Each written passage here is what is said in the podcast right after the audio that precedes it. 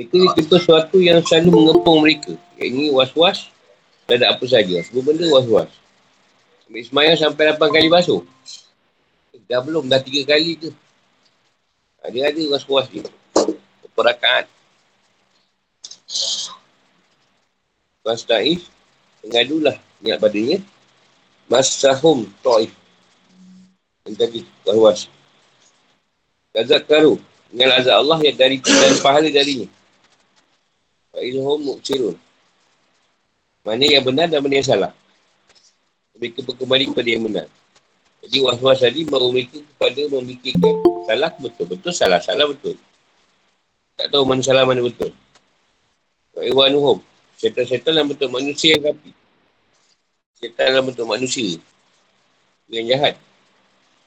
Kalau syaitan tu dalam bentuk bisikannya. Kemuk tu nau ghaib. Syaitan-syaitan itu membantu mereka dan kesatan. Dan sesat ditambah lagi. Jadi orang pun sesat juga. Malah yuk sirun. Mereka takkan berhenti untuk terus menggoda manusia dengan sangat terencana. Sebenarnya halnya orang yang bertakwa. Sangat manusia itu dalam keadaan yang direncanakan. Ada dia punya strategi dia sendiri. Rancangan dia.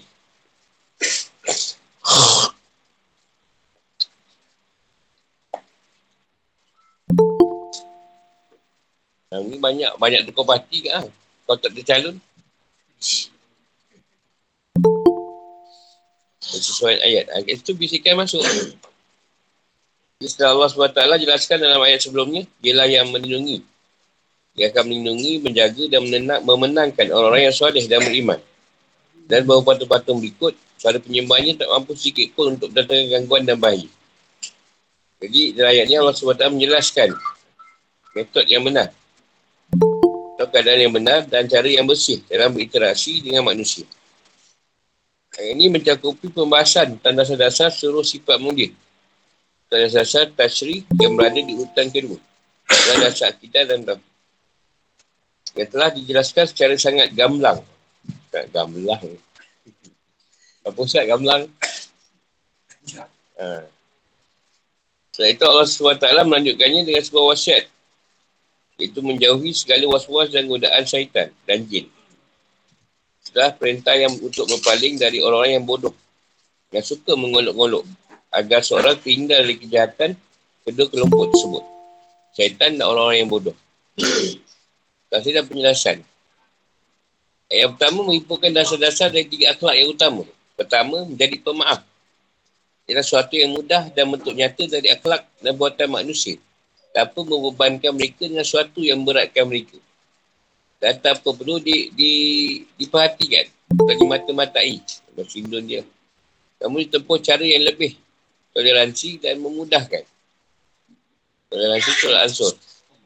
Dan tidak pula menyuditkan. Yang disebut dalam sebuah hadis diriwayatkan oleh Ahmad.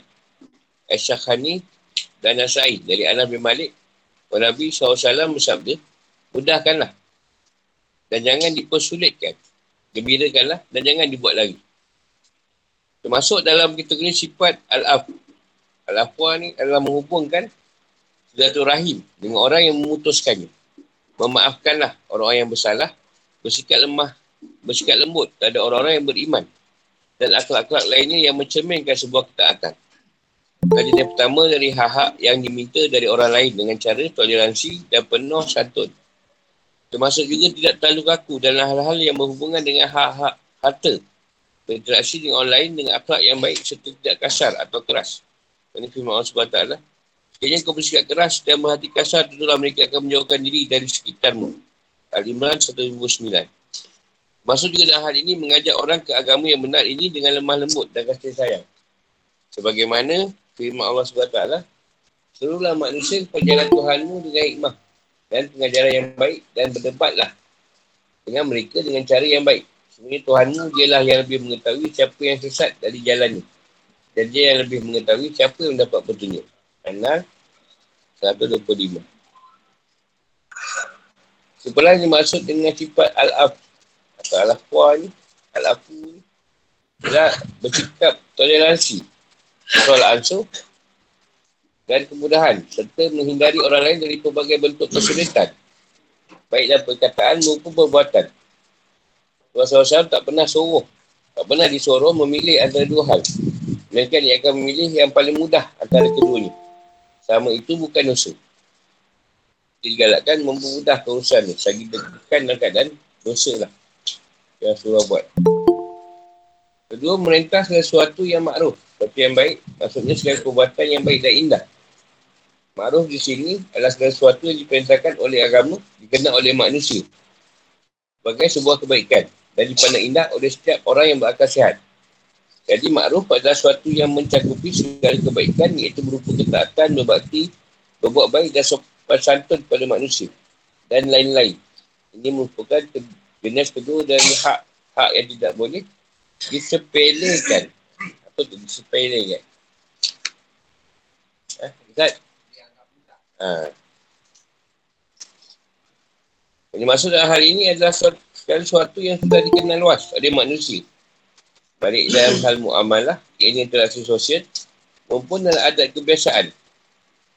Kata-kata makruf tidak disebutkan dalam Al-Quran kecuali untuk hukum yang penting. Seperti firman Allah SWT ketika menjelaskan karakter umat Islam. Taklah ada antara kamu segolongan orang yang menyuruh kepada kebajikan dan menyuruh berbuat yang makruf. Al-Imran 1.4 Dalam menjelaskan hak-hak suami isteri, Allah SWT berfirman dan mereka para wanita mempunyai hak seimbang atau hak yang sama dengan kewajipannya menurut cara yang patut. Tapi para suami yang mempunyai kelebihan di atas mereka. Al-Baqarah 228. Dan dalam menjaga hubungan suami isteri, Allah SWT berfirman, setelah itu suami dapat menahan dengan patut atau melepaskan atau menceraikan dengan cara yang baik.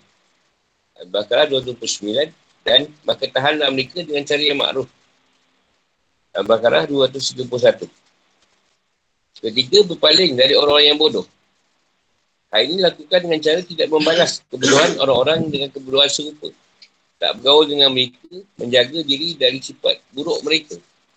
Tidak berbahasa basi dengan mereka. Selalu sabar dan menahan diri menghadapi perilaku mereka yang buruk. Tak selalu mempedulikan apa yang mereka nampakkan kepadamu. Apabila ada orang bodoh yang mengucapkan sesuatu yang tidak menyenangkan orang lain, banyak orang itu menghindarinya dan menyikapinya dengan penuh rasa maaf dan toleransi. Berdasarkan firman Allah SWT ketika menyifati orang-orang yang beriman. Dan orang-orang yang menahan kemarahannya dan memaafkan kesalahan orang lain. Dan Allah mencintai orang-orang yang berbuat baik. Al-Imran 194. Dan firman Allah SWT tentang keutamaan memberi maaf. Dan kalau engkau memaafkan itu lebih dekat pada ketakwaan. Jangan kamu lupa kebaikan antara kamu. Al-Baqarah 137. Tiga sifat dasar ini merupakan akar dari seluruh sifat-sifat mulia dan terpuji dalam berinteraksi dengan manusia satu sama lain. Ikrimah berkata, ketika ini turunkan Nabi SAW bersabda, Wahai Jibril, apakah maksud ayat ini? Jibril menjawab, sebenarnya Tuhanmu mengatakan, sambunglah lagi silaturahim dengan orang yang memutuskannya dengan Bila orang yang tidak pernah memberimu dan maafkanlah orang yang pernah menzalimimu. Mutabari dan yang lain juga meriwayatkan hadis sama dari Jabir. Jafar Sadiq berkata Allah SWT merintahkan Nabi ini untuk berakhlak mulia. Tak ada satu ayat pun dalam Al-Quran yang lebih menghimpun akhlak-akhlak mulia daripada ayat ini. Allah bin Zubair berkata demi Allah dia tidak menurut ayat ini kecuali dalam kaitannya dengan akhlak manusia. Dari saya waitkan dan Mizi. Musa SAW bersabda yang paling berat dalam timbangan amal manusia adalah akhlak yang baik dan sempurna. Perintah untuk berpaling dan menghindar dari orang-orang bodoh adalah untuk menghindari kejahatan dan sifat buruk mereka. Sangat cocok diiringi dengan perintah untuk berlindung dari syaitan. Untuk menghindari godaan-godaan dan kejahatan-kejahatan mereka. Demikian Allah SWT pun berfirman setelah itu. Wa imayan za'al naka. Ta'anal. Maksudnya jika syaitan datang padamu dengan segala was-was yang dibawanya atau disuntikkan ke dalam hatimu, bisikan untuk menentang apa yang diperintahkan padamu atau ia berusaha menjerumuskanmu dalam kemaksiatan atau syaitan menimbulkan kemarahan dalam dirimu yang membuatmu tidak boleh berpaling atau menghindar dari orang-orang yang bodoh yang akhirnya membuatmu ingin membalas kerana emosi yang ditiupkan dalam jiwamu. Segala mengadu kepada Allah dan mintalah padanya agar kau selamat dari semua bisikan dan godaan tersebut. Mintalah pada Allah dari godaannya, sebutlah Allah dalam hati dan lidahmu saya sebut itu akan memalingkan was-was syaitan dari dirimu. Allah SWT maha mendengar setiap perkataan. Baik kata orang bodoh yang mengolok-olokkanmu maupun permohonan perlindungan darinya. Menghadapi was-was dan godaan syaitan. Dan semua perkataan makhluknya tidak satu pun yang tersembunyi dari Allah SWT. Kerana dia adalah maha mengetahui setiap perbuatan. Dan dia maha mengetahui apa yang boleh menghilangkan godaan syaitan dari dirimu. Dan hal-hal lainnya yang berhubungan dengan para makhluknya. Mohonlah perlindungan kepada Allah sangat dituntut ketika, ketika akan membaca Al-Quran. Misalkan firmannya, dan engkau, wahai Muhammad, nak baca Al-Quran, mohonlah perlindungan kepada Allah dari syaitan yang terkutuk. Sungguh syaitan itu akan berpengaruh terhadap orang yang beriman dan bertawakal kepada Tuhan. Anan 28 99. Kitab atau pembicaraan terdapat dalam ayat Iman yang zanaka minyak syaitan dan seumpamanya diarahkan pada setiap mukalaf yang musim yang telah dibebani hukum-hukum agama pertama adalah Rasulullah SAW syaitan akan selalu berusaha untuk melemparkan was-was di hati setiap manusia Muslim mewaikan dari Aisyah dan Ibn Mas'ud. SAW bersabda, tak seorang pun antara kalian kecuali ia memiliki korin. Jadi penamping dari kalangan jin. Para sahabat bertanya, engkau juga wahai Rasulullah. Yang bersabda, aku juga. Allah SWT menolongku dengan menundukkannya sehingga aku boleh selamat dari pelbagai tipu daya ini. Bahkan ia pun memeluk Islam. Kau ada kali juga, tapi Allah selamatkan. Sampai korin ini pun Islam juga. Allah SWT jelaskan cara untuk lepas diri dari wawah syaitan dan berfirman. Dan lagi ingat takau. Maksudnya, semuanya hamba.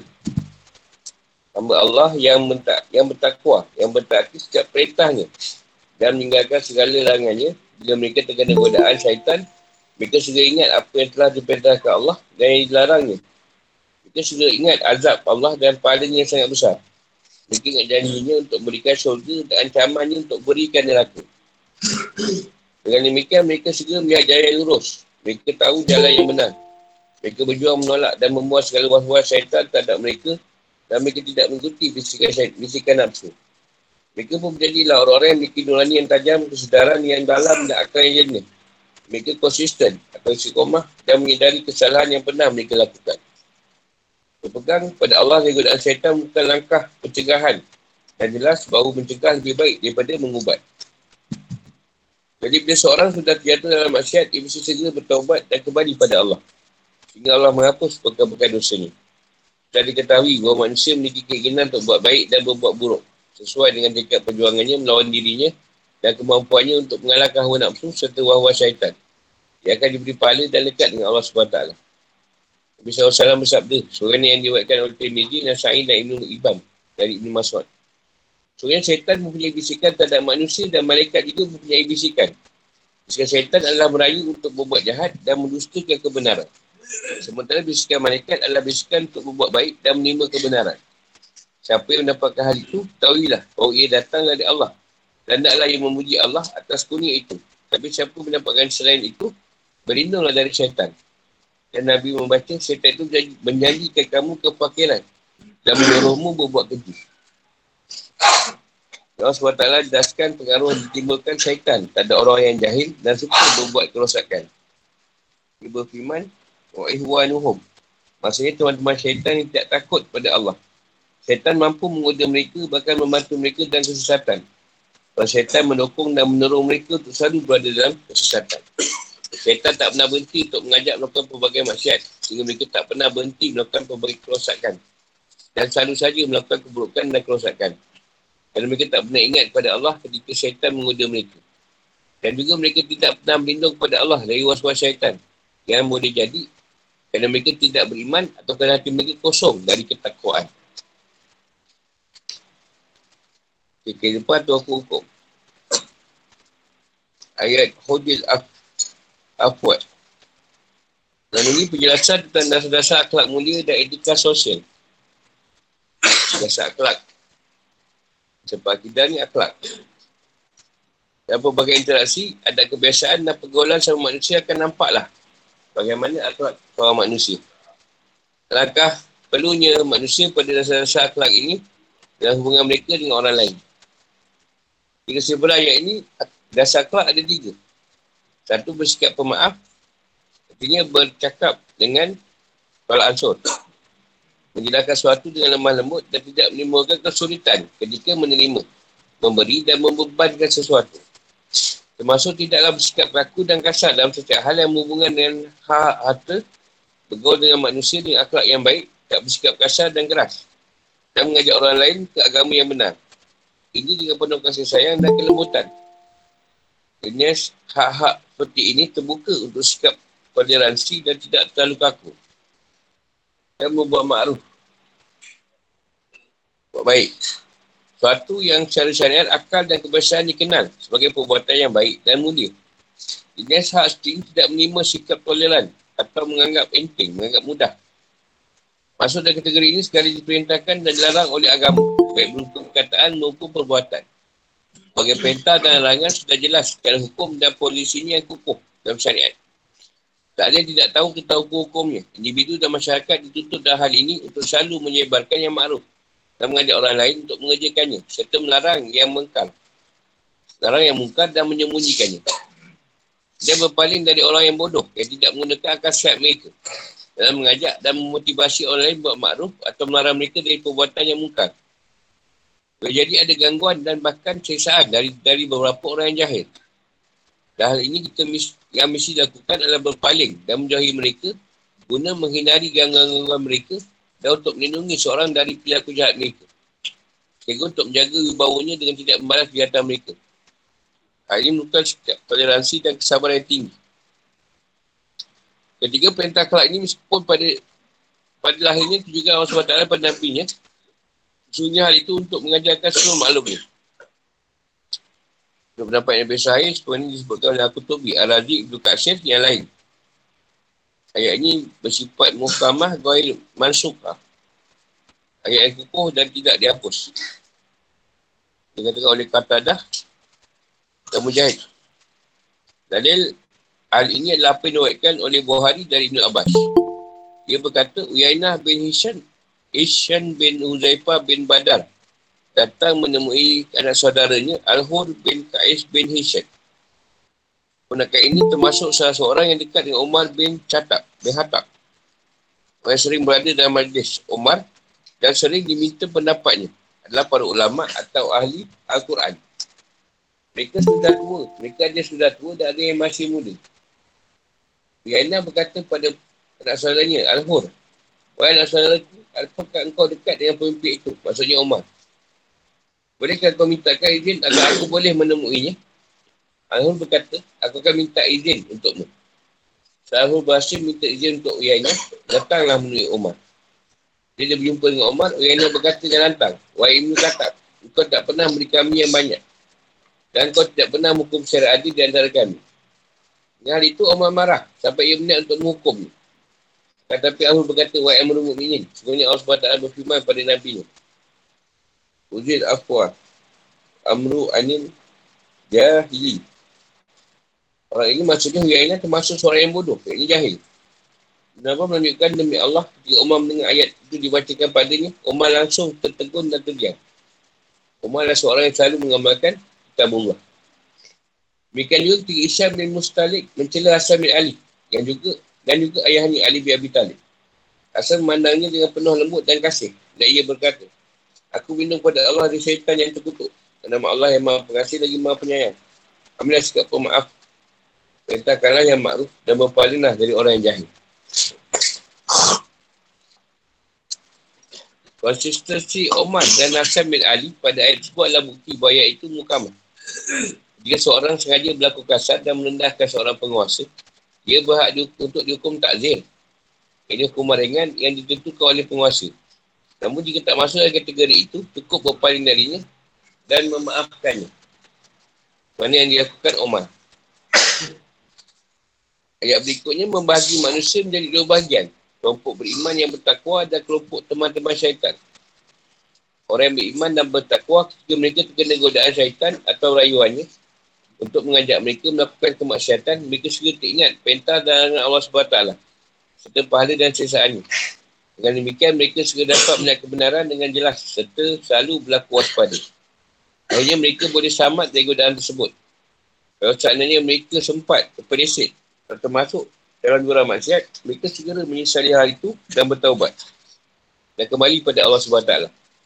Berlindung pada Allah dari was-was syaitan dan rayuannya untuk buat maksiat adalah dengan cara selalu ingat atas nikmat-nikmat yang Allah limpahkan dan azab pedih yang disiapkan. Dua hal ini akan membuat seorang boleh berpaling dari bicikan hawa nafsu dan bersemangat untuk mentaati segala perintah syariat. Meskipun apa yang dibicarakan ayat ini ditujukan pada Rasul, sebenarnya ia adalah pelajaran dan diikat untuk seluruh manusia. Rasulullah SAW juga terkadang terkena an-nazak dari syaitan. Nazak adalah awal dari was-was. Terapinya adalah berlindung pada Allah SWT sebagaimana dijelaskan dalam ayat pertama. Orang yang bertakwa mengambil sesuatu yang lebih berat daripada nazak. Iaitu ta'if. Ta'if ni godaan yang ditiupkan oleh syaitan. Fisikkanlah. Sebagaimana dijelaskan oleh ayat. Inna ladhi nak takut. Dan seterusnya. Allah SWT inna usami'un alim. Tunjukkan bahawa minta perlindungan dengan Isa tidak akan berguna. Kalau jika hadir dalam hatinya makna minta perlindungan. Seolah Allah mengatakan bacalah lapas istiazah. Allah min syaitan wajim. Minta perlindungan. Minta perlindungan. Bacalah dengan lidahmu kerana aku mahu mendengar dan hadirkanlah maknanya dalam fikiran dan hatimu. Kerana aku mahu mengetahui apa yang ada dalam jiwamu. Sangat sama dengan ayat ini, hadis yang terdapat dalam sahih muslim dari Abu Hurairah.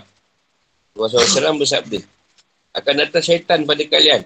Lalu ia akan membisikkan siapa yang menciptakan ini dan itu. Sampai akhirnya ia akan membisikkan siapa yang menciptakan Tuhan. Kalau ia sudah sampai tahap ini, adalah kalian berlindung kepada Allah. Dan berhentilah ini mendengar bisikan itu. Teman-teman syaitan yang dimaksud dalam ayat ini adalah syaitan yang berwujud manusia. Orang yang dijana dari jenis manusia yang sesat. Kaum kafir atau kaum musyrik. Mereka dibantu oleh syaitan dalam kesesatan dan kedurjanaan. Mereka juga berusaha menyesatkan manusia secara tidak langsung ini bukan bantuan dari mereka pada para syaitan dan jin. Dan usaha mereka untuk selalu menyesatkan dan menyumuskan manusia. Jadi di antara dua kelompok ini jadi saling tolong menolong dalam dosa dan kesesatan. Tolong menolong dalam dosa dan kesesatan. Mereka disebut sebagai teman-teman syaitan. Kerana mereka menerima setiap ajakan dan berisikan syaitan. Tak berserah ini kombinasikan dua pendapat dalam bahas maksud dari teman-teman syaitan dan ayat di atas. Pendapat pertama, ayat ini yang kuat menurut Al-Razi. Mengatakan bahawa syaitan-syaitan manusia berusaha menyesatkan manusia. Tempat kedua, ini yang lebih kuat menurut Zaman Syari kerana penyebutan kata-kata lawan, kata-kata teman-teman syaitan dah lawan dari penyebutan orang-orang yang bertakwa. Bahawa syaitan-syaitan di kalangan jin menjadi bantuan bagi syaitan-syaitan dari kalangan manusia. Dia pendapat ini berdasarkan pendapat bahawa setiap orang kafir memiliki seorang saudara di kalangan syaitan. Intinya, syaitan berhasil menguasai pada pelaku kemaksiatan. Syaitan juga membantu dan menyokong mereka untuk melakukan pelbagai kesesatan dan kemaksiatan. Mereka takkan pernah, pernah berhenti melakukan itu. Sehingga anda boleh menyaksikan mereka selalu saja berada dalam kejahatan, kekafiran dan perbuatan dosa. Ayat di atas sebelumnya ditafsirkan dengan menggunakan pendapat kedua. Jadi maksud dengan mata syaitan dan hal ini adalah penguat, penguatan rasa was-was dan selalu berada dalam keadaan was-was tersebut.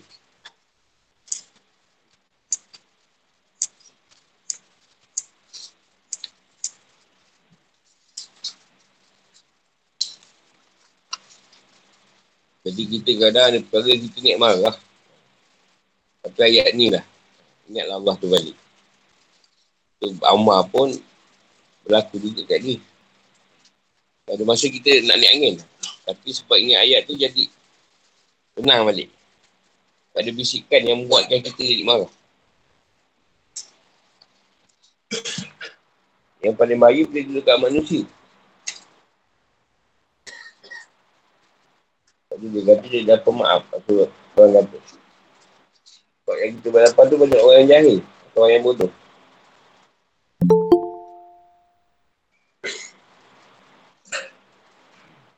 Nak sesat tak susah, memang dia Ikut je ni.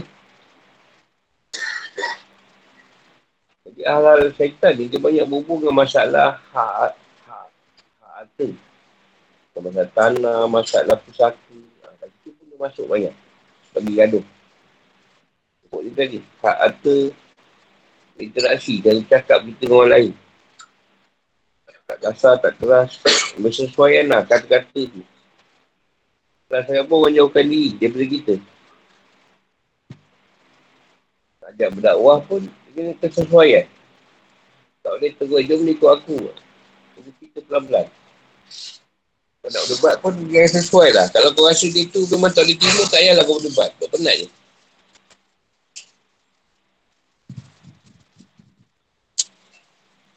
Sebab dia letakkan nak menghadapi was-was ni, dasar tauhid. Dan dia tak ada waham. Ketika tu putus. Perkara tu kita pegang tu, pada satu tu kuat. Tidak ber, ber ni. Tidak ada, ya tak ya, betul tak betul lah.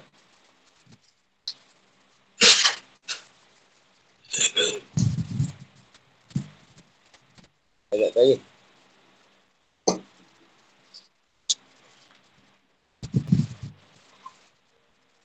Syaitan ni, orang tak beriman dan tak kuat ni, dia kuat sangat nak goda. Memang senang pun. Tapi beriman dan bertakwa ni target utama. Kalau kita kaum baik ni, kita dulu beriman kaum baik, nak bagi putus, bagi gaduh. Ada dah masalah dia buat. Ha, tu yang kata, atau tanah, pak duit. Kan, kita share partner kan selalu. Mana boleh kekal lama. Tapi kalau orang tu memang dah jalan sesat, ikut dia, tak ada masalah tak kacau. Tapi orang yang dia nampak beriman dan bertakwa tu, ha, itu yang dia punya target utama. Untuk hancurkan. Nak pergi gaduh. Dia bila gaduh kan rosak. Bukan dia rosak. dan keluarga pun siapa? Mak ayah meninggal tengok apa jadi. Kan ada ni gaduh, ni gaduh tanah sikit bergaduh dia sampai tak tahulah nak ekap sampai tak bersisir pun ada. Macam hak harta tu dia selalu masuk kat situ. Supaya kita bergaduh. Sampai tahu tak nak ikut faraid kan. Nak ikut faraid.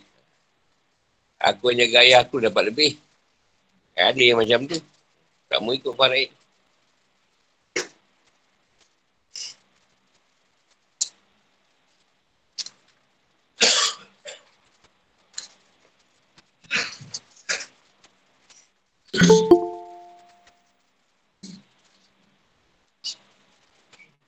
Senang contoh, kita tahu kereta lah. Kereta tu memang tu buat tak bagus kereta kita. Tak payah gaduh lah. Jangan tahu kereta lagi tu je. Pilih tempat lain kan. Tu je cara dia. Tak payah gaduh dengan dia. Marah dia ke apa.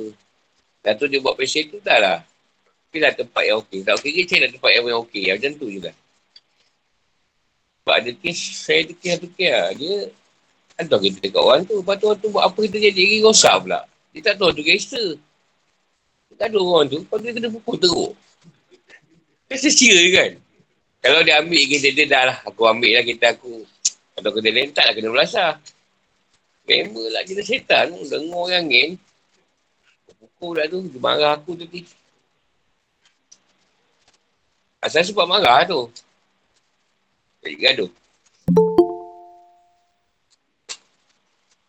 Jadi masuk kat perkataan. Perkataan tu dia masuk, jadi kita dengar kata tu jadi macam marah. Ha, tu pun jadi jaduh juga. Dia boleh duduk lah mana-mana. Kena rumah pun nak kena kan? Nak marah. Baik nasihat kan? Baik-baik ni, ni, dia ni orang jahil.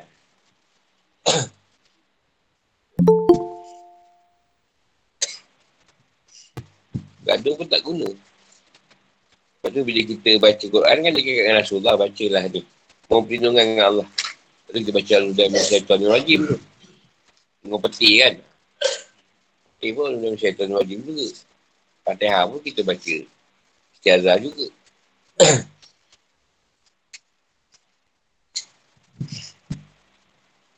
dia pun tu dia masuk dalam bisikan untuk niat juga. Gangguan ni. Kat niat tu dia. Kalau dia bisik, bertukar pula niat. Asal niat tadi nak berak. Dia nak mandukan kita. Dia pun bisik dah. Alah, boleh tahan lagi tu. Kita pun, oh boleh, boleh tahan ni. Pokoknya dia nak bagi kita terincik depan majlis kan. Dia kahwin. Kita nak pakai jubah. Jubah putih masa tu. Malu lah orang. Dia nak malukan kita. Padahal boleh je kita pergi berak tadi. Tahan boleh lagi. Boleh. Kita pun ikut bisikkan yang macam tu. Padahal memang dah, dah, dah hujung tanduk. Dia boleh dia masuk kat situ. Dia kena ke lah. Pasal dalam Johor. Dah jalan pun slow kan takut. Kita lepas kan. Kalau dia yang pakai boxer, tak apalah. Yang ini tak pakai apa-apa tu. Tak tahu jatuh ke bawah. tak, dia tak malukan kita. Di hal layak tadi tu. Ha. Orang nampak lah Broly pencet apa. Eh, setahun belum tentu settle tau. setahun belum tentu habis tu. Nampak? Dia masuk. Dia boleh masuk tu kat situ. Kita pula, ah boleh, boleh tahan. Padahal memang dah tahu tak boleh tahan. Tapi dia bisik tu. Boleh, boleh tahan ni, boleh lagi. Balik rumah je kan. Padahal kereta, tak satu kereta pun bau. Boleh tahan ke? Saya tak mau. Dua minit pun dia dah tahan. Dah tunggu je lah aku kat sini. tak apalah kaedah Kuala tu kat highway kan. Tumpang aja. Banyaklah, banyak benda dia boleh masuk. Dan bisikkan ni. Kalau contoh paling senang bayar hutang lah. Duit tu memang kita boleh bayar hutang. Tapi dia bisik kan. Ha, kau beli set baru. Hutang tak apa, dia duit lain. Dah tak bayar. Pergi. Kan banyak kita kena dulu-dulu lah. Sekarang pun Thailand tu kena juga. Banyaklah benda dia masuk kat niat dalam bisikan. Tapi dia paling favourite Satu Rahim lah. Dia paling favourite tu. Bagi kita gaduh. Lepas tu cara kita, kalau kita tak buat hati, kita berujah ke apa, tak apa. Tapi lepas tu, memaafkan. Ha, dah selesai lepas tu. Jangan bawa sampai rumah. Dia kau nak dia fikir ni. Saya tu sini dah. Tak gaduh-gaduh lah. Kat sini. Ha, lepas tu dah. Selesai. Yang bawa jauh-jauh kita tu. Nanti dia makin masuk bisikan. Dia bukan orang baik je kena. Orang jahat pun kena. Nak bagi... Ah, kadang tak kita gangster. Gangster, gangster pun gaduh. Ayanda dengan ayanda kan. Ya, ada dalam tu. Jadi dah. Pokok gangster ni berlegar. Ni dengan ni, ni dengan ni, ni dengan ni. Oh, ni tak boleh pakai. Macam-macam lah. Bukan yang baik je. Yang jahat pun dia masuk juga.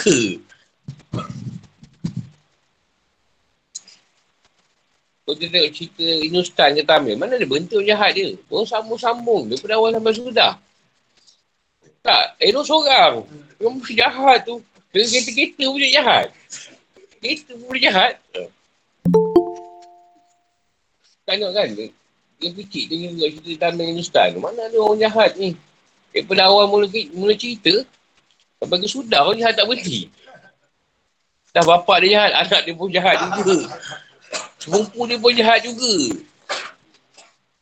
Tak ada yang baik dalam cerita tu. Itu kerja dia lah. Kerja syaitan. Kalau soal jodoh pun dia ada juga main. Soal jodoh contoh. Dua tiga orang pilihan. Soal tu baik. Alim ke apa. Perempuan tu. Atau lelaki tu. Ha, dia yang pilih tu. So pilih yang tak elok. Ha, tu yang jadi dapat tak elok. Dan jodoh pun dia main juga. Peranan dia. Lepas tu kita kena syarah. Tak tengok Tuhan tunjuk. Kalau kita main pilih, takut salah pilih.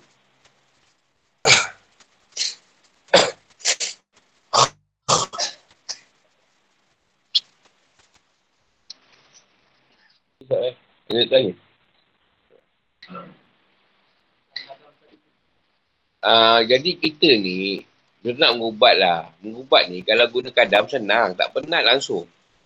Contohlah saya banyak jumpa guna kadam. Dia cuma panggil je kadam. Bagi jin tu, ah tolong aku ubat.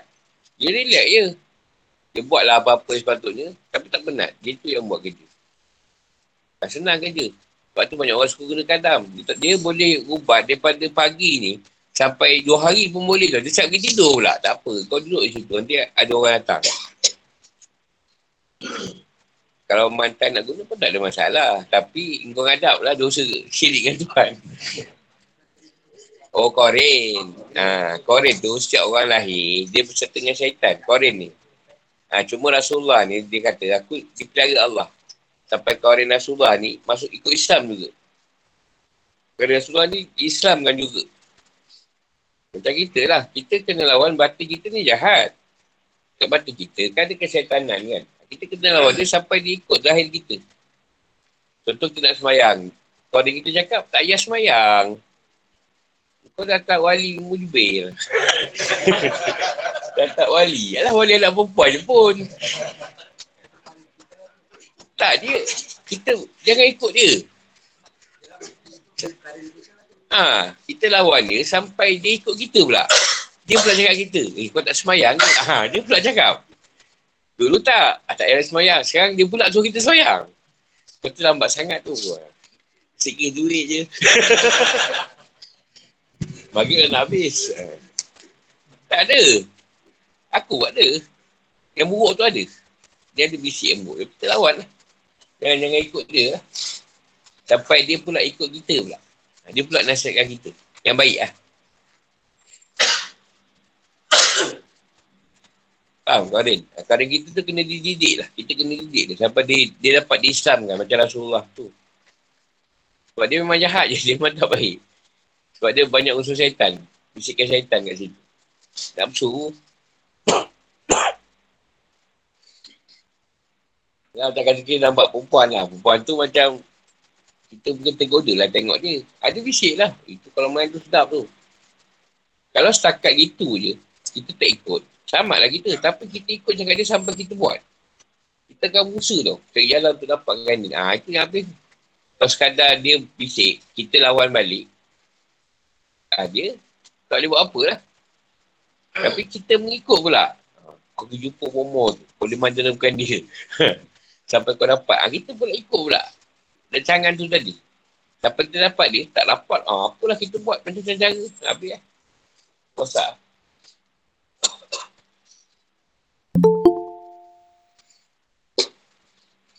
Lagi.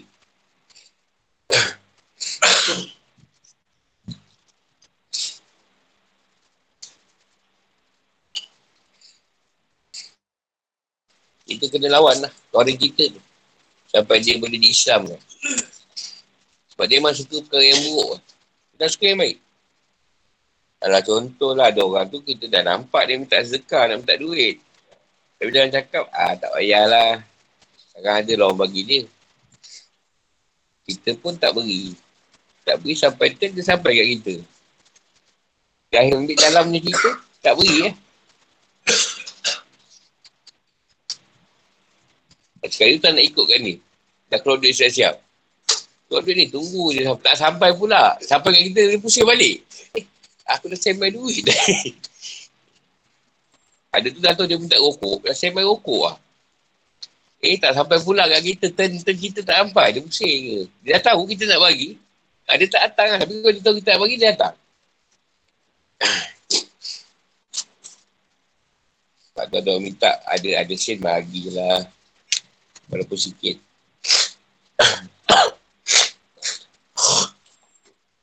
Kita nak gundi yang tu. Was-was banyak tu. BN, BN. GTA apa dah. Ha. Harapan ke apa. Ha, mana tu ni. Was-was tu muncul lah. Dah lah pakai semua. Dah tak tahu nak pilih mana kan. Jadi kan kita kena wujud sebab dah milih pemimpin ni. Kita kena tahu lah siapa yang nak pimpin kita.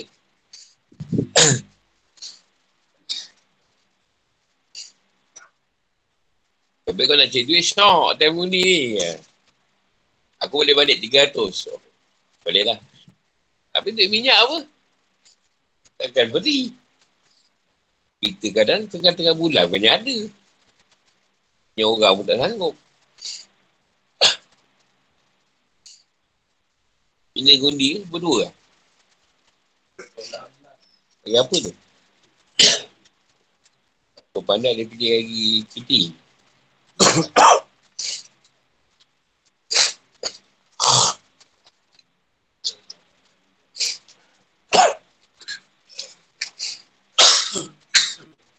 Lagi tak Okey mana?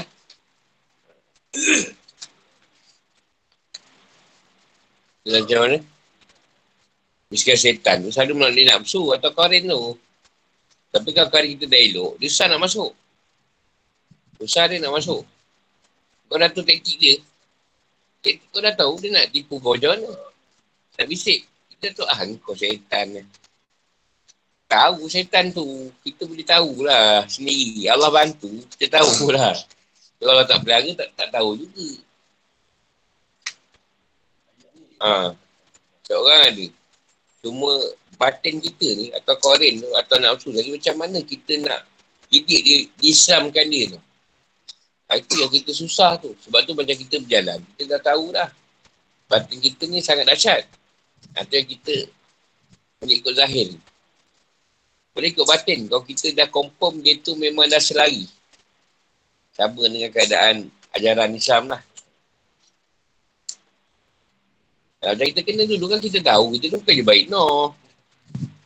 Sebab biasa yang nak jalan ni dia tahu. Bisikan syaitan tu macam mana. Sebab dia dah ikut dulu. Dia dah geng. Kita tahu bisikan tu. Yang tak apa syaitan yang baik satu terkena time dah tua tu. Dia baik. Dia dah tua pun kena tau. Kau banyak kes kita jumpa kan. Dah tua pun kena. Macam-macam lah.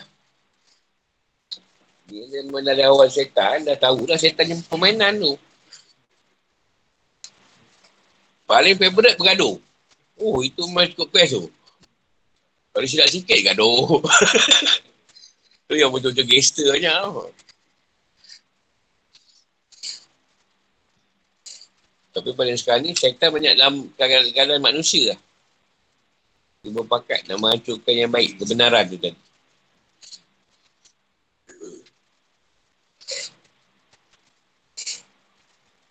Kita ni sekarang ada lagi mengajar-mengajar agama ni. Satu pengkas tu tak ada dah. Tak ada dah orang mengajar-mengajar ni tak ada. Semua orang alim Allah ambil. Tak ada mengajar lah. Tak ada belajar lagi. Kita tu dunia je lah. Pada dunia. Tak ada dah orang mengajar agama ni. Pun dah meninggal. Dah mati. Kerana ikan masuk ni. Nabi mengikuti wahyu ilahi dan karakteristik atau watak Al-Quran.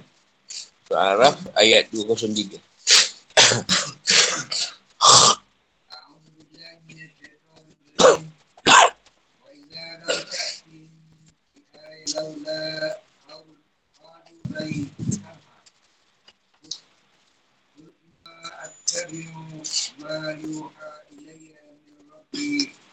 هذا بصائر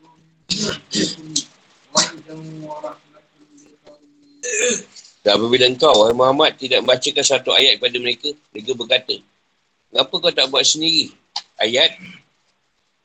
Kenapa kau tidak buat sendiri ayat itu? Katakanlah, wahai Muhammad, sungguhnya aku hanya mengikuti apa yang diwahikan Tuhanku kepadaku. Aku hanya adalah bukti-bukti yang nyata dari Tuhanmu, petunjuk dan rahmat bagi orang yang beriman. Al-Araf 207. Dia wahyu tu terberhenti, dia orang minta pula. Rasulullah buat ayat sendiri. Ha, dia orang kata tak. Apa yang Allah wahyu kan, itu yang aku akan sampai. Nak mana-mana tak kerti. Dalam taktihim di ayat. Dan kau tidak menampakkan pada duduk Mekah satu hal yang luar biasa. Ayat Quran yang pun sesuai dengan yang mereka minta. Di satu keadaan tu, ayat yang turun tu tak sesuai dengan dia orang nak dengar. Ha, jadi dia orang macam tak ada ayat lain. Ha, ada pula boleh minta. Macam kita asyik belajar fiqah je, tak ada ketinggi sikit. Ha. Yang ganas-ganas sikit. Ada kali tu, kena belajar yang rendah. Hukum.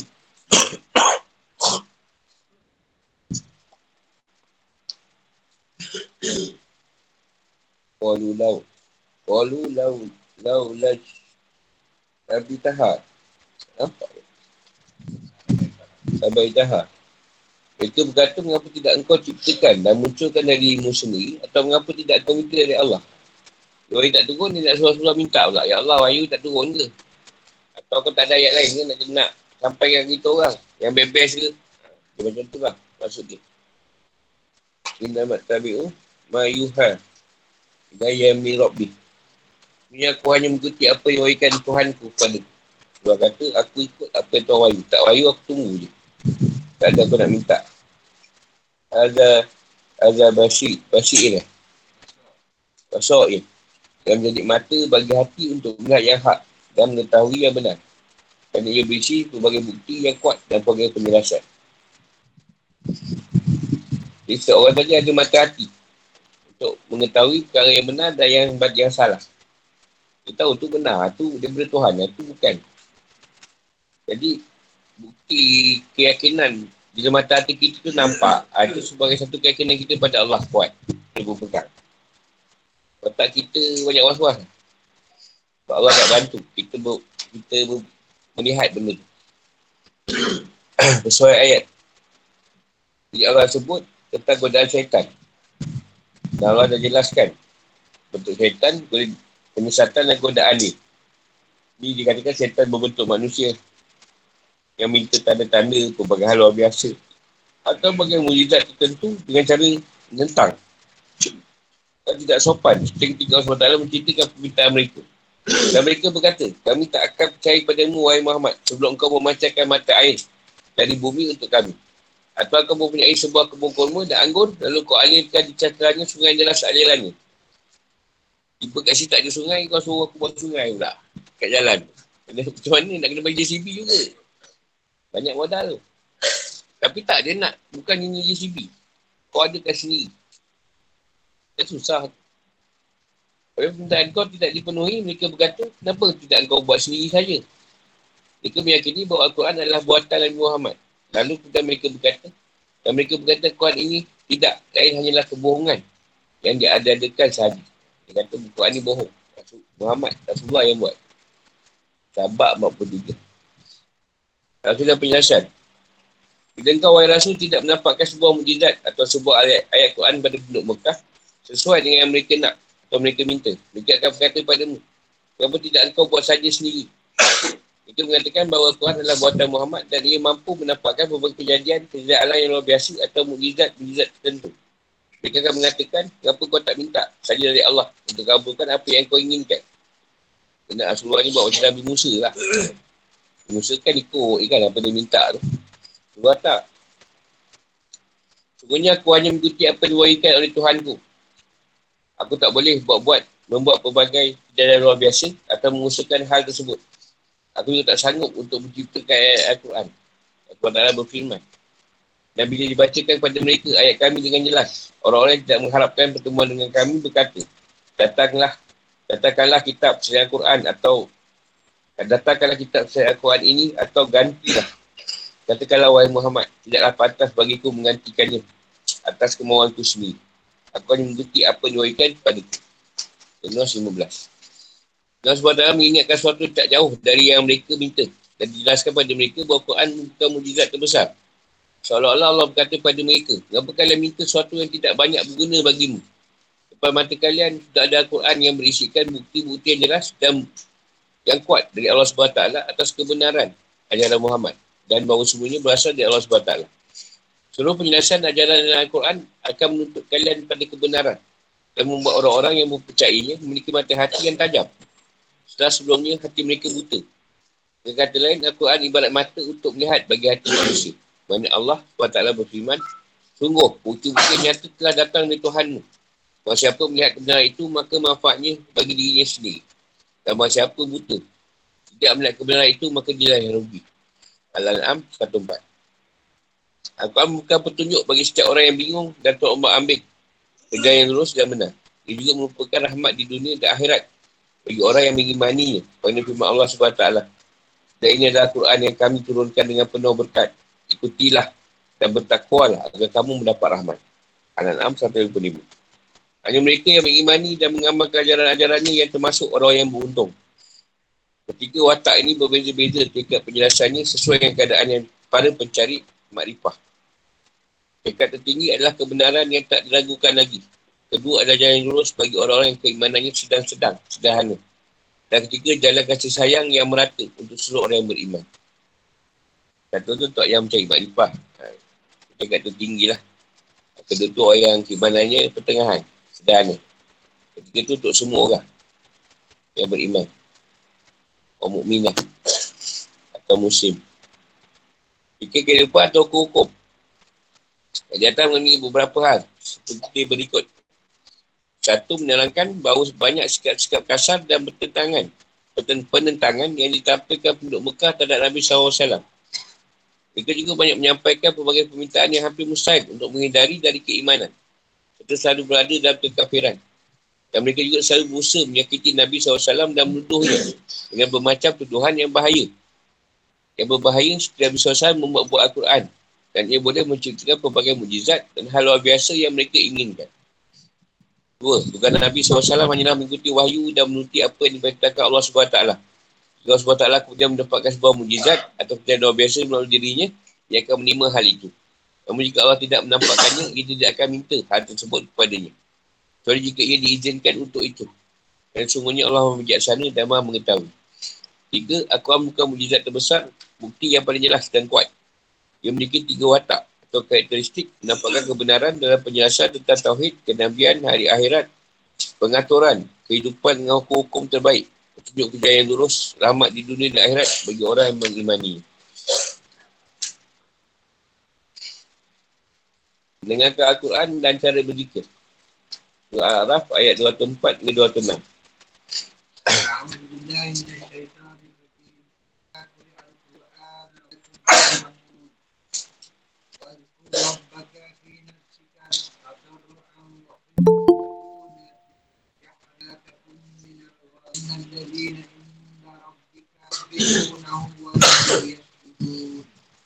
Dan apabila, dan apabila dibacakan Al-Quran, maka dengarkanlah dan diamlah agar kamu mendapat rahmat.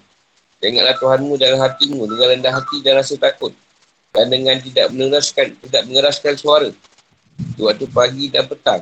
Janganlah kamu termasuk orang yang lengah. Atau lalai. Atau bertangguh. Sebenarnya orang-orang yang ada di sisi Tuhanmu tidaklah merasa engan. Menyembah Allah dan mereka menyutikannya. Dan hanya kepada dia lah mereka bersujud. Pastami'u, perbezaan. Tami' mendengar tanpa disengaja. Wan situ.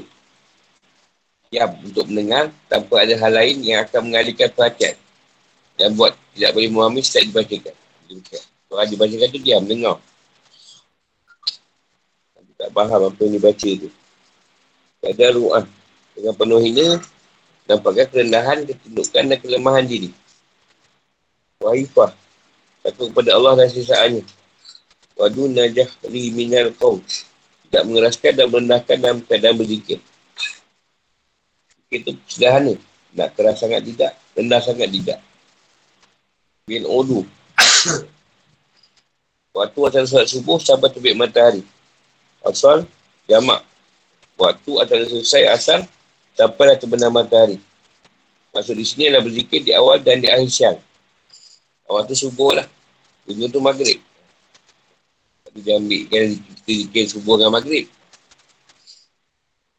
Okay, setiap waktu. Inna lazi na'in. Inna lazi na'in darabik. Para malaikat. La yastagirun. Mereka tidak sombong untuk menyembah Allah. Usab bihunah. Mencikannya dari segala hal yang tidak pantas baginya.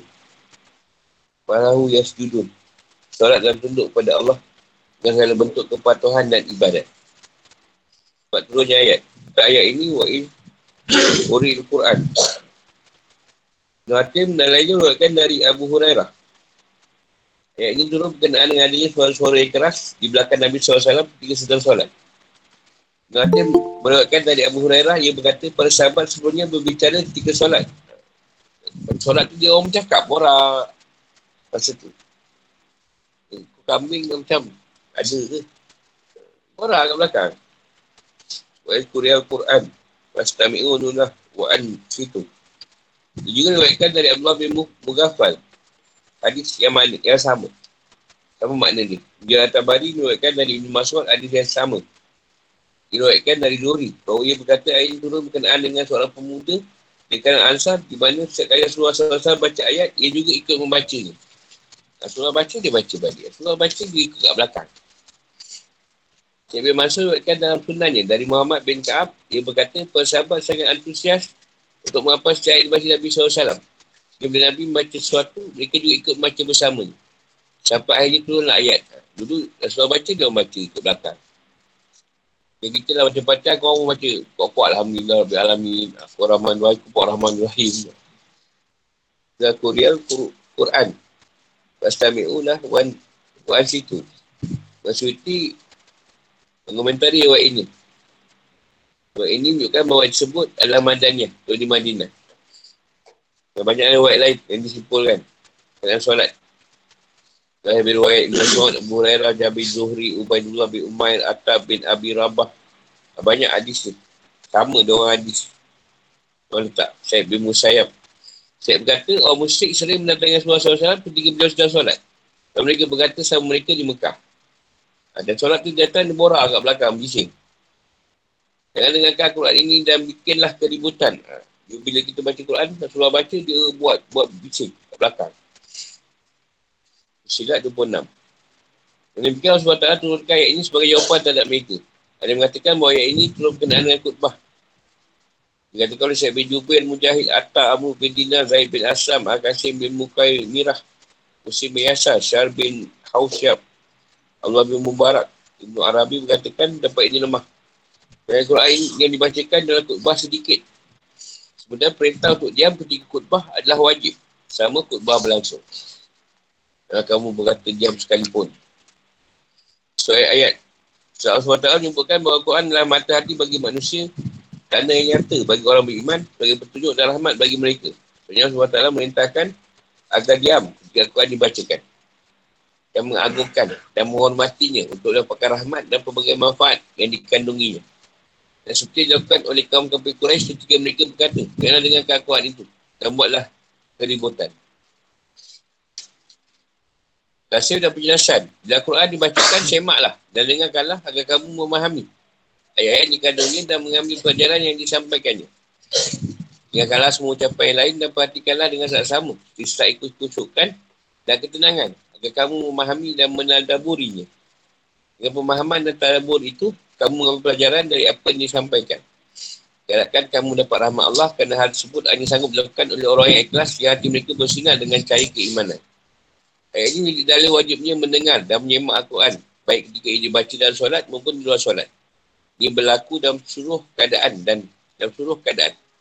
Lebih dalam solat wajib. Apabila imam membacakan, menjahalkan bacaannya. Yang diwakilkan oleh Imam Muslim dalam sahihnya dari hadis Abu Musa Asyari.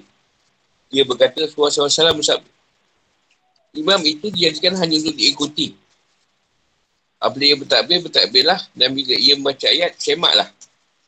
Hadis ini diwakilkan oleh para pengarah kitab sunnah dari Abu Hurairah. Ada riwayat Muslim. Diwakilkan dari Hasan Al-Basri. Tetapi menjadi ulama mengkhususkan kewajipan mendengar dan menyemak untuk baca Rasulullah SAW di masa beliau hidup. Dan juga untuk baca ayat dalam solat. Serta khutbah di hari Jumaat. Kerana kewajipan mendengar dan menyemak untuk saya solat dan khutbah dan sebuah hal yang sangat sulit dan orang meninggalkan aktivitinya. Jadi dia tak kata dia dalam, dalam dua keadaan lah, solat dan khutbah.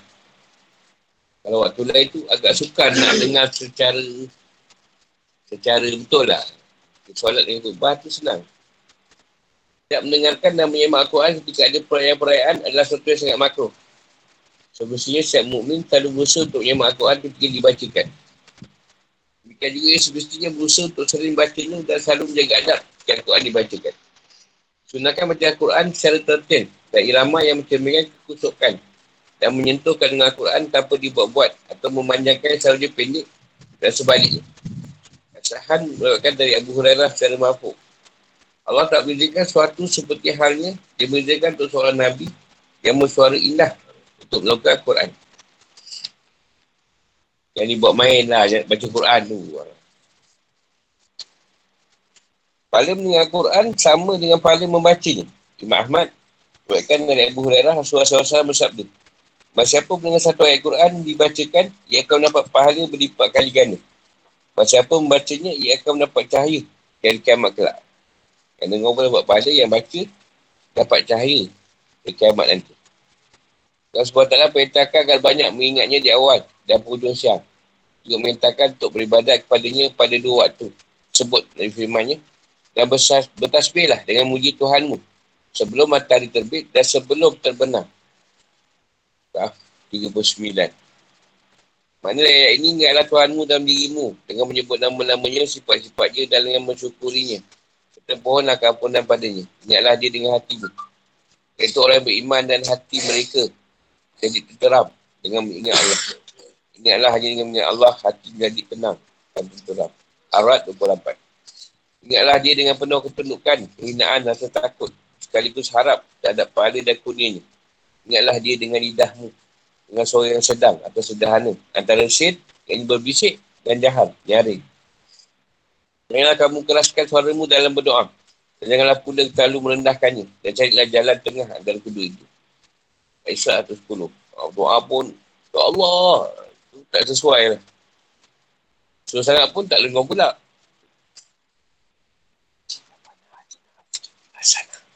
Janganlah jadi imam. Kalau tadi imam tak apalah. Orang nak amin kamu tak tahu. Doa ke tak tu. Tak tengah-tengah lah jalan ni. Untuk seorang tu lain. Dalam perintah layak ini ada yang mengatakan khusus untuk Nabi SAW dan ada yang mengatakan untuk orang yang mendengar Al-Quran. Dan pendapat yang lebih baik adalah perintah ini umum untuk semuanya. Sayatnya zikir dengan lidah diiringi dengan hati yang hadir dan memahami makna. Dan zikir lidah saja tak akan bermanfaat dan tidak ada pahalanya. Kena ada zikir sel juga, zikir hati. Ada zikir dengan hati dan zikir dengan lidah adalah bersatu. Serta berzikir dengan penuh harap dan cemas. Tahu dan rajak.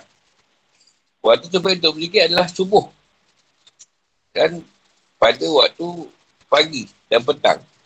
Kerana waktu lainnya digunakan untuk beraktiviti dan mencari rezeki. Tapi itu kedua waktu itu adalah saat-saat yang tenang dan hening.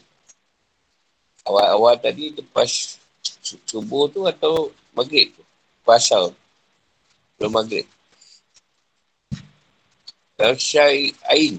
Buatkan dari Abu Musa Syari berkata, ada berapa orang yang meninggikan suara mereka dalam berdoa di suatu perjalanan. Dengan hari itu, Nabi SAW bersabda pada mereka. Wahai manusia, bersikaplah lemah lembut. Kadang-kadang tidak sedang berdoa pada zat yang tuli. Zat yang pekak. Dan tidak pula yang jauh. Sebenarnya yang kalian seru adalah zat yang maha mendengar dan maha dekat. Dia lebih dekat denganmu daripada leher kuda je. Tak salah terjerit-jerit doa. Allah tu dengar. Dan bukan pekak. Terima Allah SWT. Walau takun min rafilin. Pendengar ayat ini bukan penegasan terhadap perintah untuk berzikir.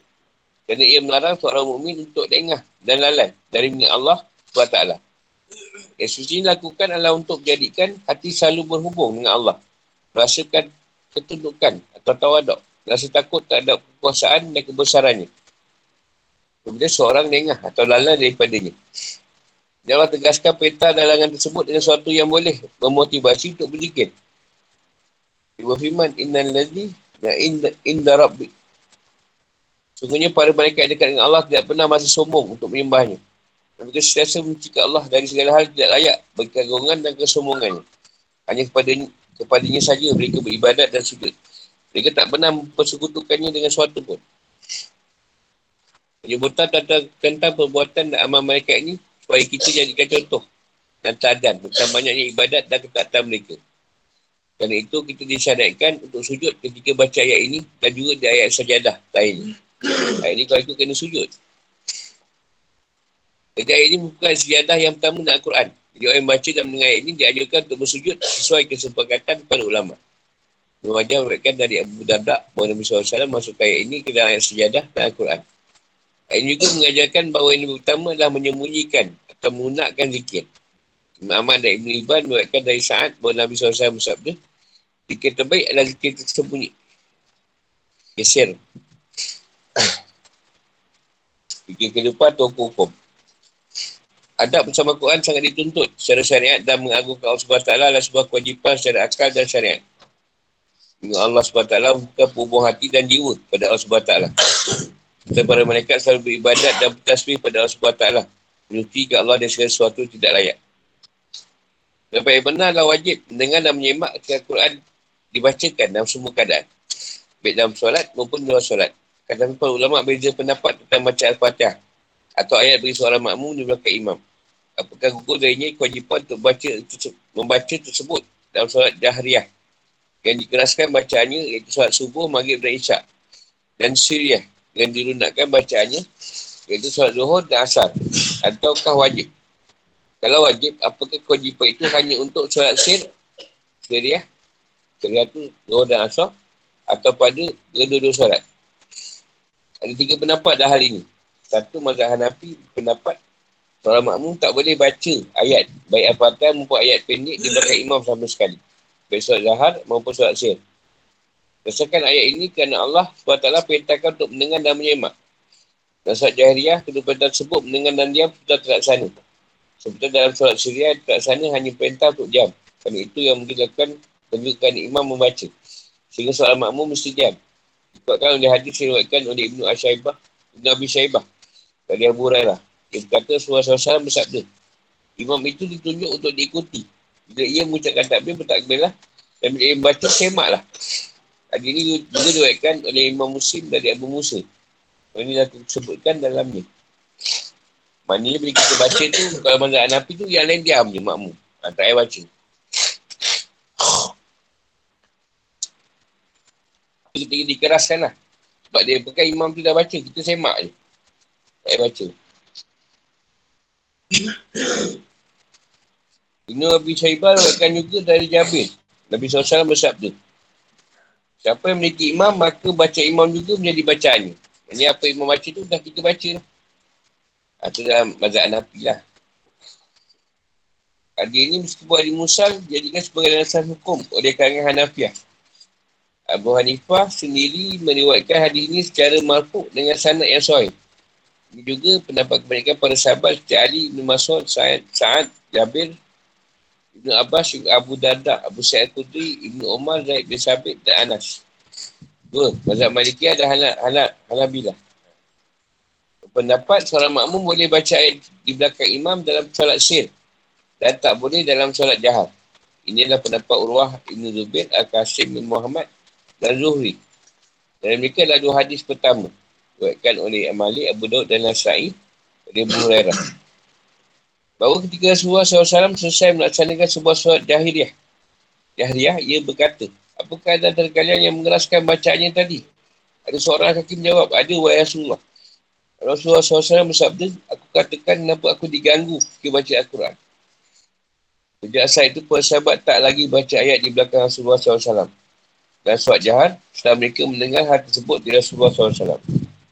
Rasulullah SAW baca dalam solat tu semua tak baca. Dengar je. Dia mengganggu Rasulullah baca. Kedua diwakilkan oleh Muslim dari Imran bin Husain. Orang bin Husain dia berkata, satu kali Rasulullah SAW solat zuhur atau asam sama kami. Lalu beliau bersabda, siapa dari kalian yang baca surah? Sabbi semarab bika'ala di belakang aku tadi. Seorang lelaki menjawab, saya Rasulullah SAW, saya kata dia. Rasulullah SAW bersabda, aku sudah tahu bahawa ada terkadang yang mengganggu bacaan. Dia baca tu Rasulullah dengar mengganggu Rasulullah tu. Kan imam. Bahkan dari Ubadah bin Samit, dia berkata, satu kali Rasulullah SAW solat subuh. Tiba-tiba bacaan menjadi berat.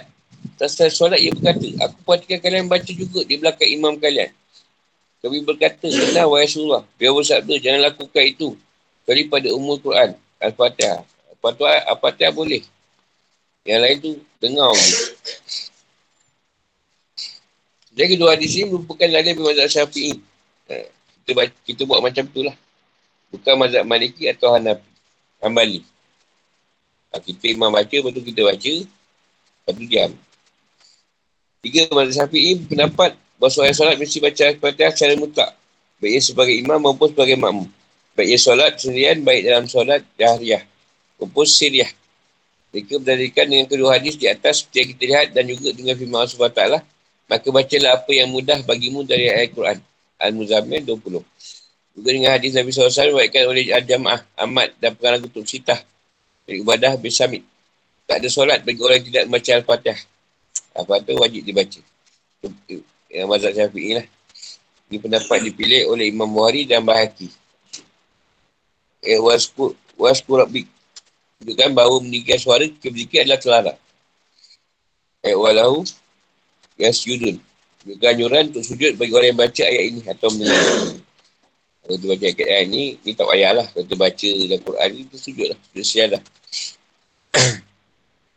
Sujud, telawah disyariatkan untuk membongkam orang-orang musyrik yang enggan untuk bersujud dan untuk mencontoh para malaikat yang dekat dengan Allah SWT. Maksud diwakilkan oleh Abu Hurairah. Dia berkata, sebuah sahabat bersabda. Dia seorang anak cucu Adam membaca ayat sajadah lalu dia bersujud, syaitan akan menjauh dan menangis sambil berkata, celakanya aku. Nabi Adam ni diperintahkan untuk sujud dan ia bersujud. Sehingga balasan untuknya adalah surga. Sementara aku diperintahkan untuk sujud dan aku enggan. Sehingga balasan untukku adalah neraka. Ketika sujud dianjurkan untuk membaca doa. Sebenarnya dianjurkan oleh Nabi SAW diwaikan oleh Ibn Amadah dan Ibn Abbas. Ya Allah hapuskanlah dengan sujudku ini tanda dosaku. Dan sekarang untukku dengan satu pahala, jadikanlah sujud ini sebagai simpanan pahalaku di sisimu. Dalam lain, Ya Allah untukmu kepala, kepala, kepala ku bersujud. Dan padamu hatiku beriman. Ya Allah kurniakanlah aku ilmu yang berguna bagiku. Dan amal yang mengangkat derajat ku. Siapa nak baca doa dan sujud ni. Para ulama berbeza pendapat tentang kewajipan sujud tilawah. Imam Malik Syafi'i Ahmad mengatakan tidak wajib. Misalkan hadis Umar yang terdapat dalam Sahih Buhari. Satu kali Umar baca ayat siadah di atas mimbar. Lalu turun dengan sujud. Orang pun ikut sujud bersama. Pada Jumat berikutnya, ia kembali baca ayat yang sama. Orang pun sudah bersiasat untuk sujud. Tapi Umar berkata, Wahai manusia, tunggu dulu. Sebenarnya Allah tak wajibkan sujud ini pada kita. Jadi kalau kita mau sujud. Jadi di, di hadapan para sahabat dari kalangan Muhajirin dan Ansar. Biasanya Nabi SAW untuk bersujud ketika baca ayat sejadah. Juga bahawa sujud tersebut disunahkan. Ada pun sabdanya anak cucu Adam diperintahkan untuk sujud. Hal ini berkenaan dengan sujud yang wajib. Dengan Nafiah mengatakan sujud tawak itu wajib kerana perintah untuk bersujud secara mutlak menunjukkan bahawa hal itu wajib. Dan juga berdasarkan sabda Rasulullah SAW, dia seorang cucu Adam membaca ayat sejadah lalu dia bersujud. Katakan menjauh dan menangis sambil berkata, celakanya aku. Dari Abu Quraib disebutkan dengan dengan redaksi, celakalah aku. Dan dia lain. Adalah Nabi SAW yang menceritakan tentang iblis. Bagaimana yang diwakilkan oleh Imam Muslim. Anak cucu Adam diperintahkan untuk sujud dan ia bersujud. Sehingga bahasa untuknya adalah syurga. Sudah aku diperintahkan untuk sujud dan aku enggan. Bahasa untukku adalah neraka. Tak ada perbezaan pendapat di kalangan ulama bahawa sujud Al-Quran tilawah memerlukan segala sesuatu yang diperlukan oleh solat. Suci dari hadas dan najis. Berniat menghadap kiblat, berniat menghadap kiblat dan pada waktunya. Mengenai waktu, ada mengatakan seorang boleh bersujud di setiap waktu. Dan ia sama seperti solat yang dilakukan kerana ada sebab. Ini merupakan mendapat mazhab syafi'i dan berapa ulama lain. Ada mengatakan seorang hanya boleh bersujud di setiap waktu-waktu dimakruhkan untuk menunjukkan solat sunat. Ketika itu seperti setelah solat subuh dan setelah solat asam. Dalam mazhab Hanafi dan satu pendapat dan mazhab Maliki. Sebab jadi perbezaan pendapat adalah adanya kontradiksi atau tampak yang ditimbulkan oleh sejadah. Iaitu keharusan untuk sujud dengan larangan yang umum. Lagi perbezaan ulama tentang sebab larangnya melaksanakan solat dalam dua waktu tersebut.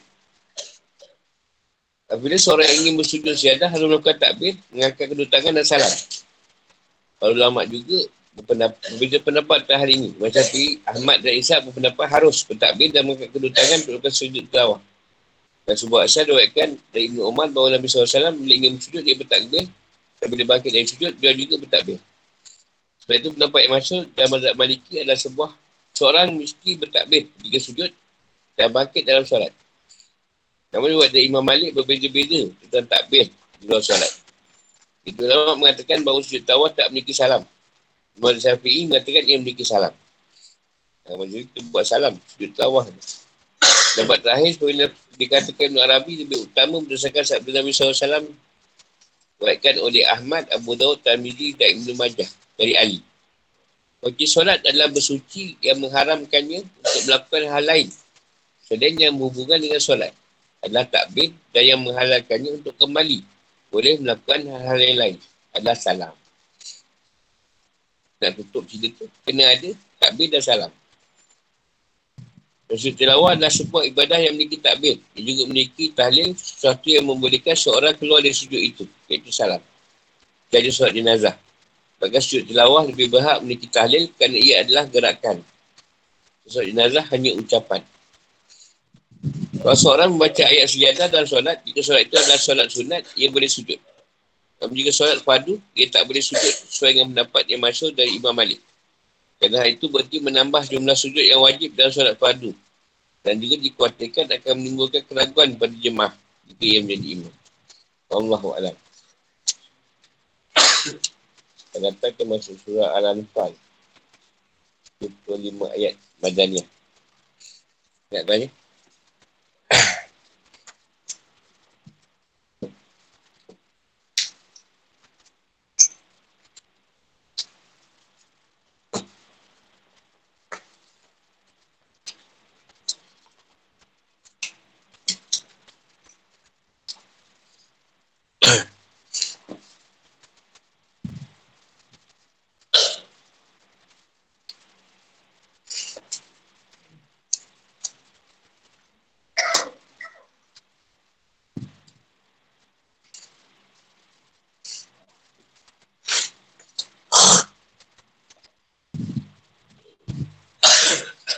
ada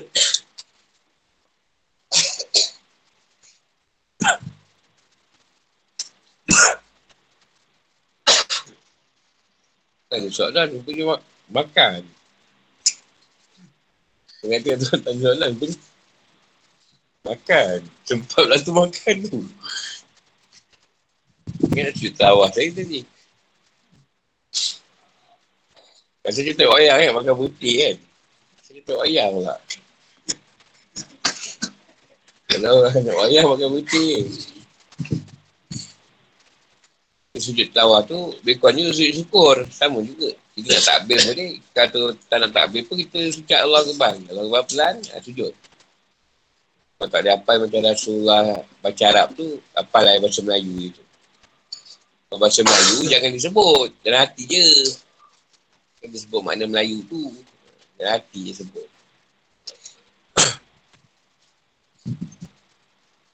Lepas tu bangun, beri salam. Dah.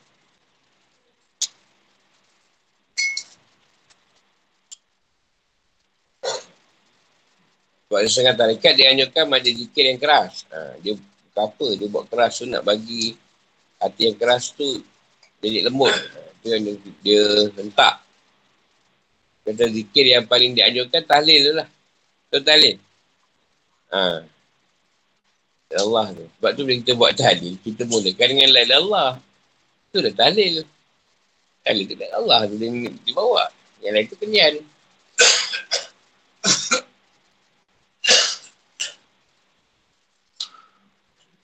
Macam ulama tu dia buat baca yasin ada dia baca yasin dan tahlil.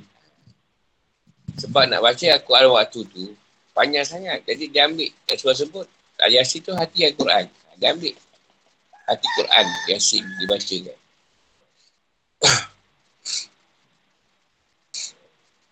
Kalau kita ambil tahlil je, sebut tahlil. Tak ada baca Yasin, ha, tu tak lain.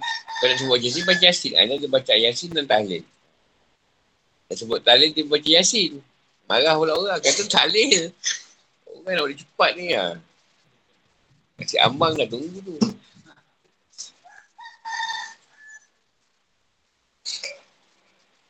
Jadi saya banyak ambil cerita ni lah. Share yang sendiri lah. Share yang halut, yang, yang senyap.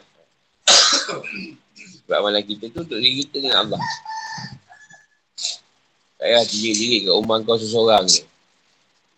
Pergilah baca yang. Cara yang paling, paling baik disatukan.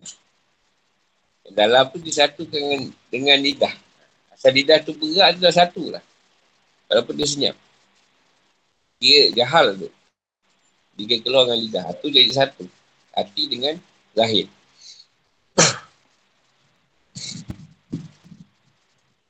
Puasa kita tu banyak peringkat. Ha, dia pertama tu isifal. Lepas tu lawala-wala.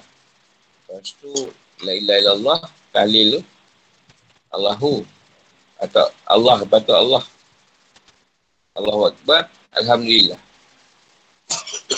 Jumpa yang kat zikir lah. Kalau kita sel. Kalau siapa tak ada zikir boleh minta lah.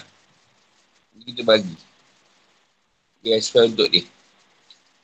Selawat tu, nak sel boleh, nak jahal pun boleh. Kalau tak nak share, jahat pun tak apa. Assalamualaikum Muhammad. Assalamualaikum Muhammad. Nak share pun boleh. Gerakkan lidah lah tapi. Lidah tu gerak kan. Mesti keluar kat lidah.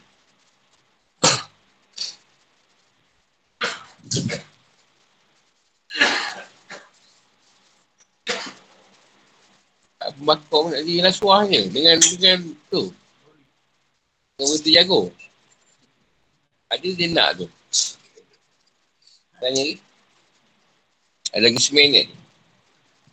Eh, tempat. Seminit set. 80 soalan tu seminit. Sama juga ni nak habiskan surah ni. Al-Araf ni.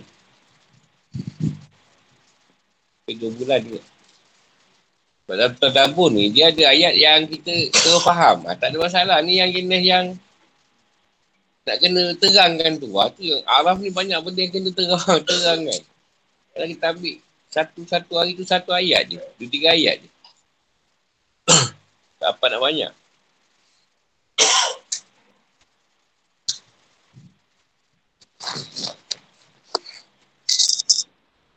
InsyaAllah kita bertemu di lain masa. Assalamualaikum warahmatullahi wabarakatuh.